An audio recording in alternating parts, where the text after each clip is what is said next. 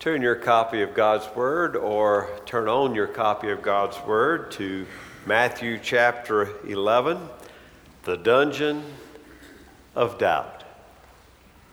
We just finished our series on Elijah, both a prophet of courage and confusion.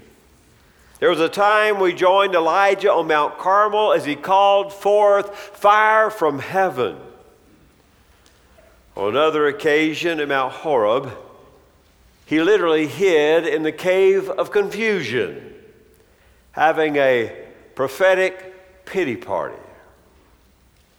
Propping up his pouting prophet, God soothes Elijah's spirits and sends him back to work with the task of anointing kings and anointing his successor, Elisha. And yes, even one more showdown with evil Ahab and his Baal worshiping wife, Jezebel.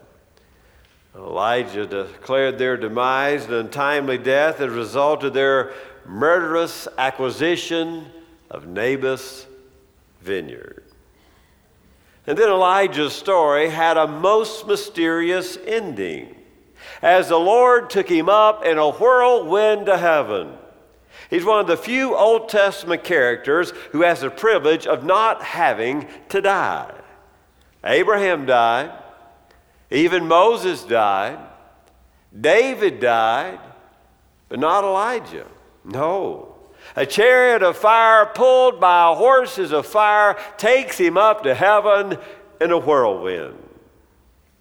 Given his glorious departure, the rumors were rampant about his impending return.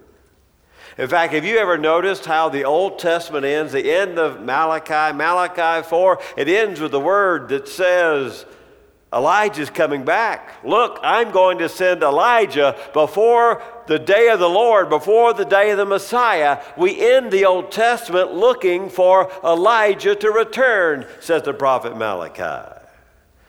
So, with the prophetic prediction, with the glorious whirlwind of fire, everybody looks for when will Elijah return?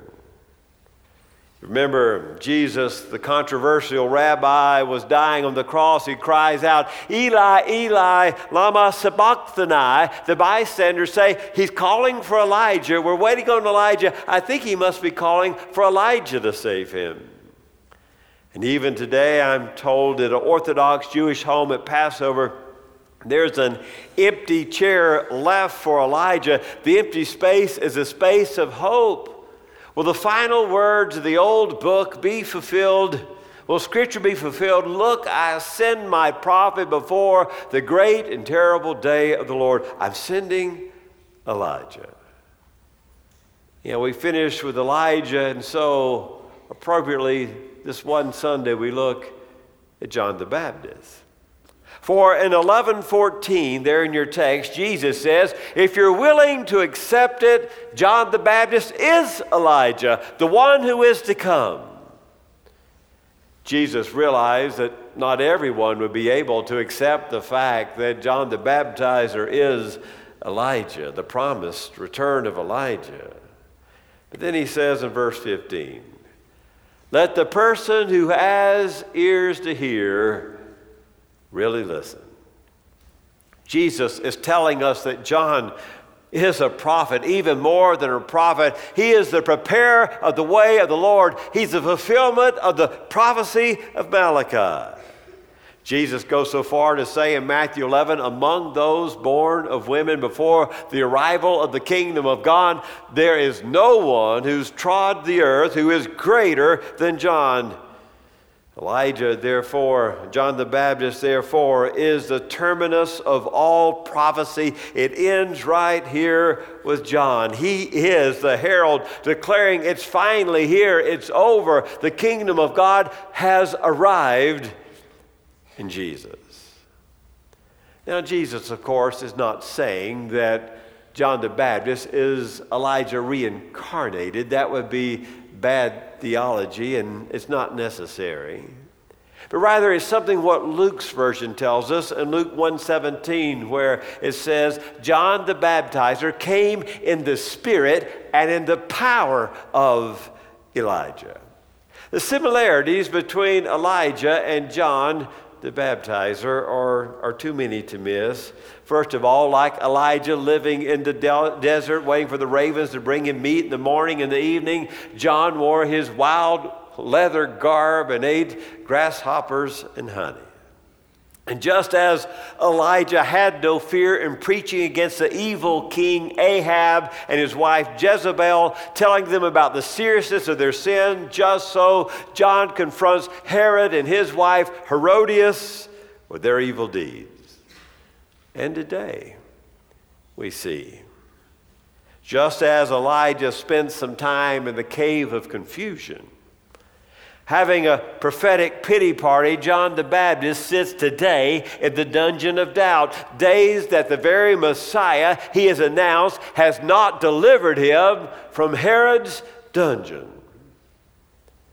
Having just looked at Elijah, today we look at the one who comes in the spirit and in the power of Elijah, John the Baptist who, like Elijah, finds his, himself this morning dazed by doubt and defeat. Max Lucado says that John the Baptist was a child of the desert.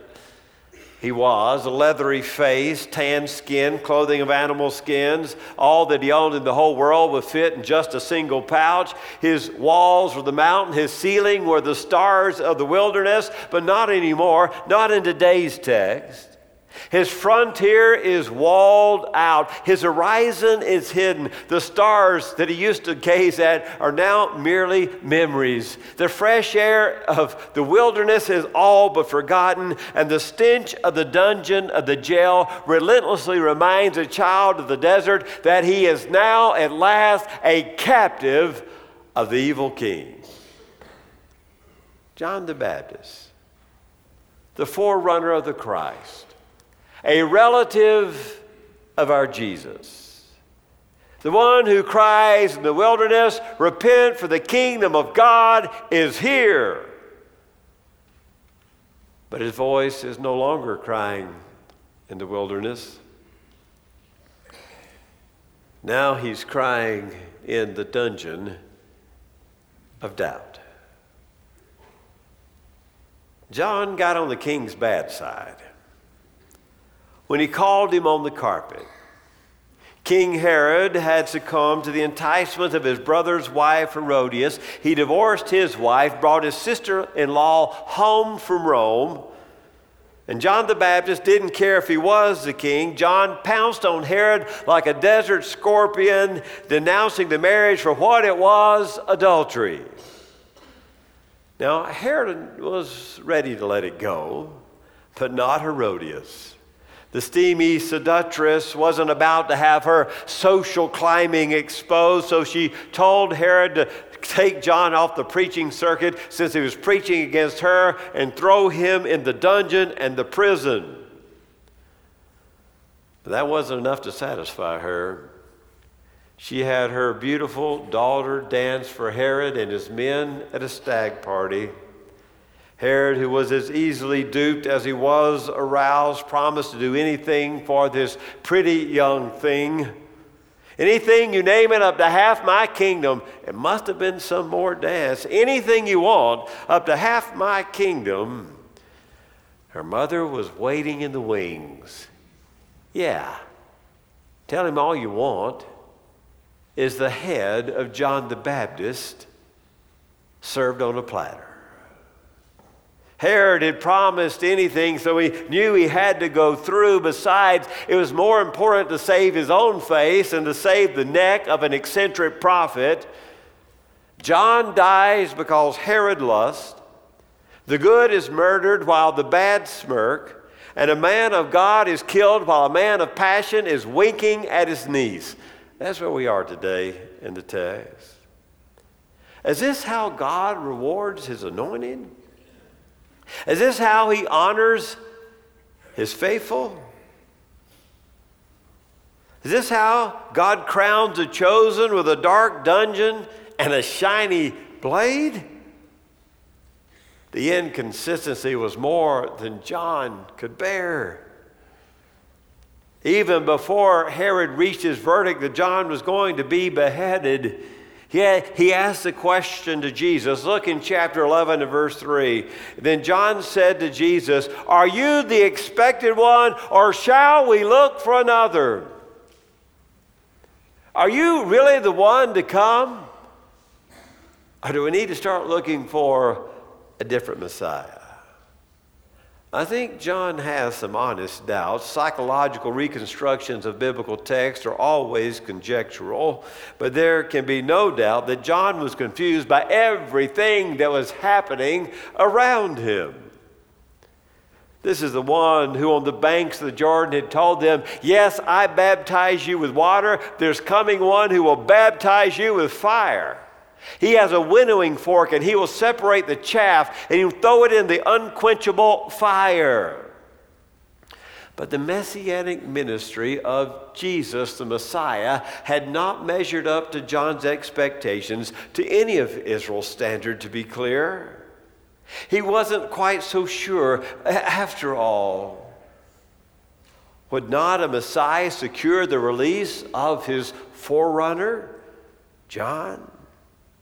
Luke gives us account that John sends disciples. Luke tells us two disciples to inquire of Jesus, and so they ask, Are you really the one? Or do we need to look for another? Are you the coming one? The question is posed. Of course, it plays off of prophecy of Isaiah and a Redeemer will come to Zion. It plays off of Psalm 118. Blessed is he who comes in the name of the Lord. Are you the coming one of the prophet Isaiah? Are you the coming one of the psalmist? Are you the one who is to come, who brings the glorious day of the Lord, who releases Israel? Are you the one? How could the one who had had the very highest view of Jesus. The one who stood on the banks of the river and declared, Behold the Lamb of God who takes away the sins of the world. How can he now question Jesus? Are you really?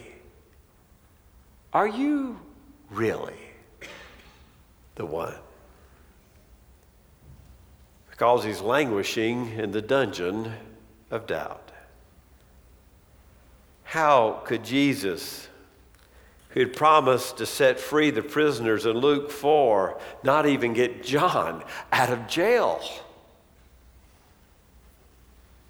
Why were there no imminent signs of the judgment of the wicked that John had predicted? Where was his winnowing fork that would take the chaff, chaff like Herod and Herodias, and throw them into forever fire? In fact, Jesus' messiahship so little resembled the expectations of the liberation of Israel that John begins to have his doubts. John has unmet expectations with Jesus. Have you ever been there? John has unmet expectations with Jesus. Has he ever disappointed you? John is in trouble. He is in Herod's dungeon for what? For preaching the truth boldly. And now Jesus is going around conducting business as usual. Is this what messiahs do when trouble comes to their followers? Is this what God does when his followers are in a bind? Jesus' silence was loud enough to chisel, chisel a leak in the dam of John's belief. Are you the coming one? Or I need to start looking for somebody else. We've all been right there with John before. Those times when we expected when Jesus would do this, but he did that, and so we ask, why, why, why? Are you really We wonder. A dear widow in Cleveland feels that way. I'm sitting alone tonight thinking that suicide would be easier than living, she writes. Now that my husband has died, it's been 14 months since Ed's sudden death. He was 55. We have married 37 years. We did absolutely everything together. Ed's funeral was the biggest one the town had ever seen. Where are those people now?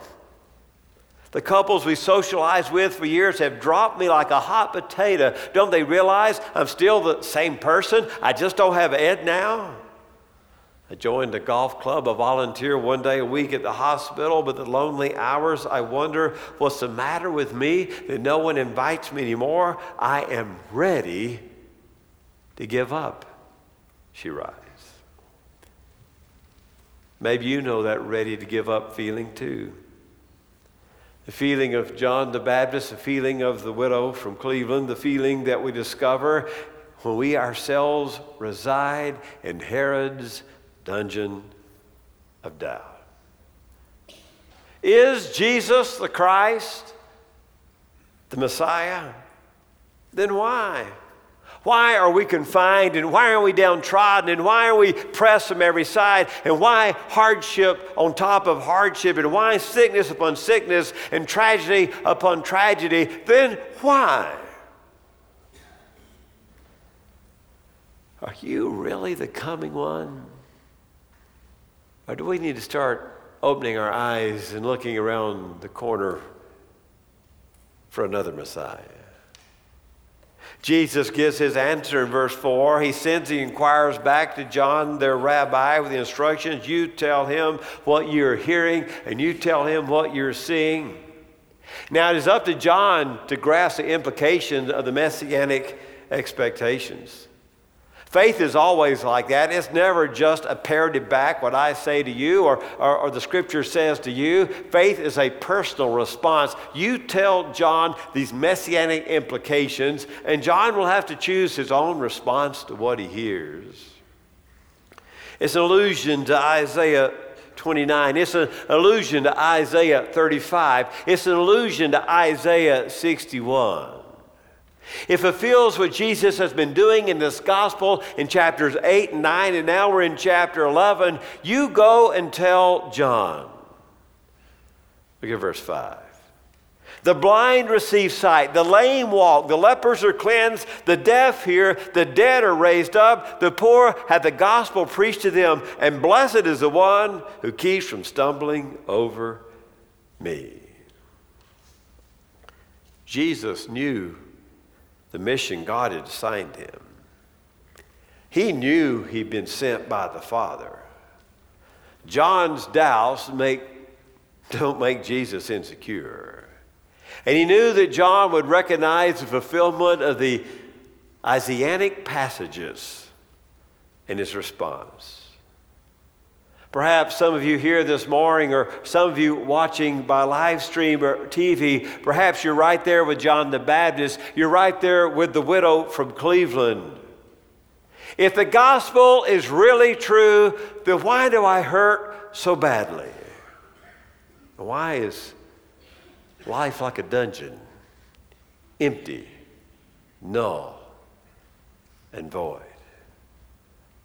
But I want you to hear me this morning. Our doubts, just like John's doubt, don't change who Jesus is. He is the Son of God. He is the Holy One of Israel. He is the only begotten of the Father. And like John the Baptist, we want to place our own expectations on when and how Jesus must act in our lives, and when by our own read of measure he doesn't rescue us as we think he ought, we begin to ponder are you really the one? Oh, it's okay to be in the dungeon of doubt. John was there. And most of us, at some time in our own lives, due to life circumstances, will be there. I think it's incredibly interesting how Jesus responds in verse 7 and following. Now, you need to remember that this was a public question. Jesus is out doing business as usual and teaching, and the disciples of John the Baptist come up and ask Jesus in public, Are you the coming one, or do we need to look for another? So Jesus makes a public response.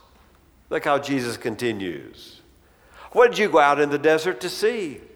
A reed swayed by the wind? If not, what did you go out to see? A man dressed in fine clothes? No, those who wear fine clothes are in the king's palaces. What did you go out to see? A prophet? Yes, I will tell you more than a prophet.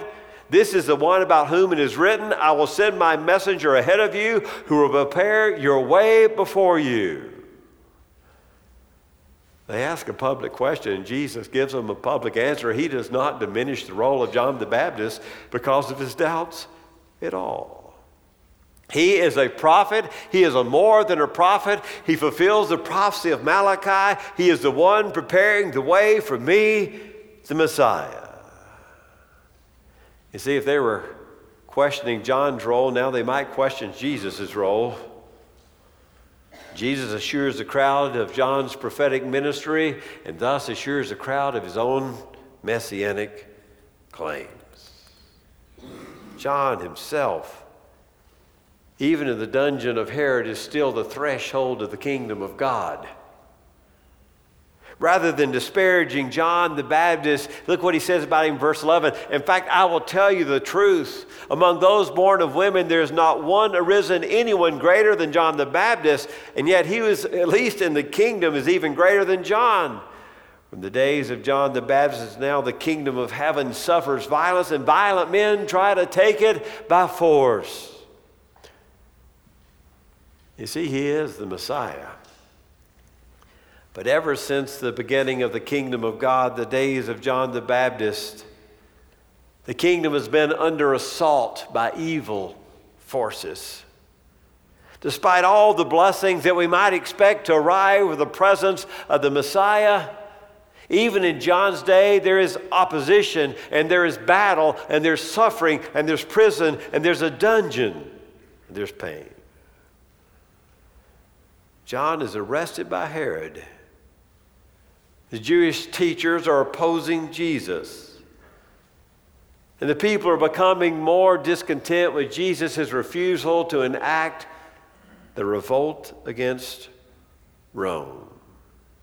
Yes, Jesus is the Messiah. But until the complete fulfillment of the kingdom of God, hear me, even the Messiah will suffer. No, we might say, especially the Messiah will suffer. In fact, that's what Jesus does as reinterprets the meaning of Messiah to be the suffering servant of Isaiah. He is the lamb that is slaughtered. It is not God who brings our suffering, it is the enemy himself, the powers of darkness, even Satan himself. But God never promises people that we will not suffer. In fact, this morning, if we're going to follow the chief one who suffered, the Messiah, we too must expect to continue to live in the harsh and broken world ripped apart by the power of sin.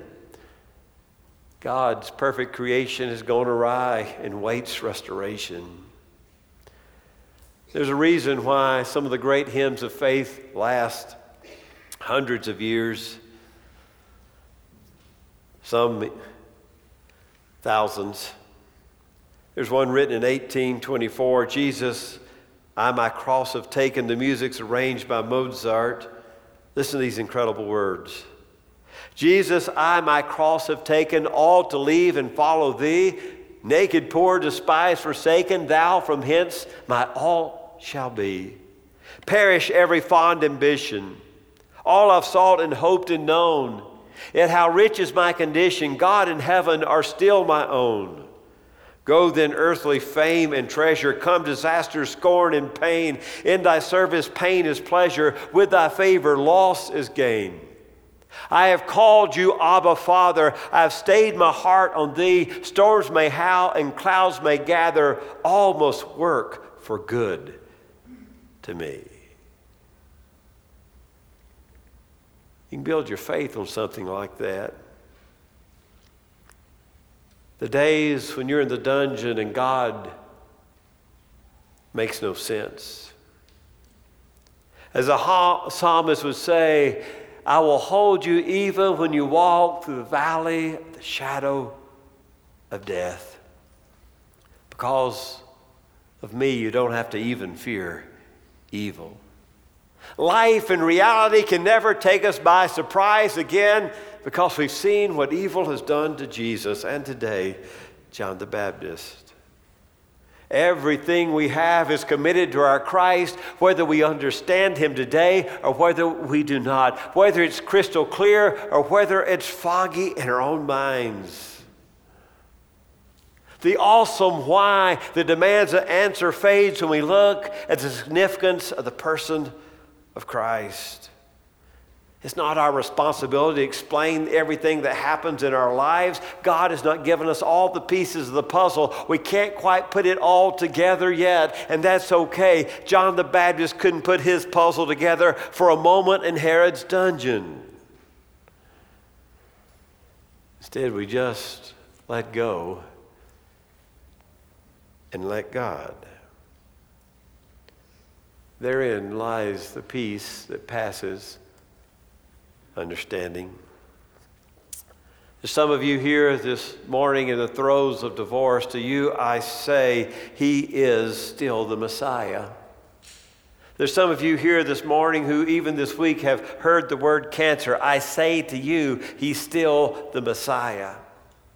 There's some of you here this morning, we stood here and did a funeral yesterday who've been stung by the sting of death. I to you this morning, He is still the Messiah. There's some of you this morning who've been laid off from your place of prominence and position. I to you this morning, He is still the Messiah.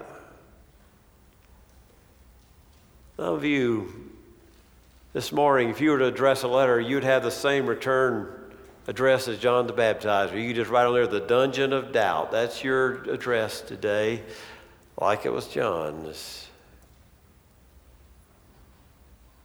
Jesus gives John the answer. John wants to know if I'm the coming one. Well, you go tell John that everything that Isaiah predicted has come to pass. You go tell John that those who are blind are now receiving sight. You tell John that those who are deaf can now hear and speak. You tell John that you have seen lame men leaping. You tell John you've even been there when the dead were raised. You tell John that those who do not to stumble over the new definition of Messiah as a suffering servant, they will be blessed. You tell John I am He. No matter how John doubts, Jesus is still the Messiah. Even if you share John's confusion this morning, he's still the Messiah. Even when you don't understand him, love him and praise him. Let us pray. Oh God, this morning there's some who hurt, some who find themselves in difficult days. God, I pray for those who hurt this morning. I, I pray that they have been affirmed by the story of John the Baptist, that one who had the boldest of faith always found himself in a moment of doubt. And just as John the Baptist heard the word, Jesus is still Jesus, I pray they hear that word this morning too. May they know your love. May they know of your care. And may they know that those who are crucified with Jesus are also resurrected with Jesus. In his name we pray. Amen.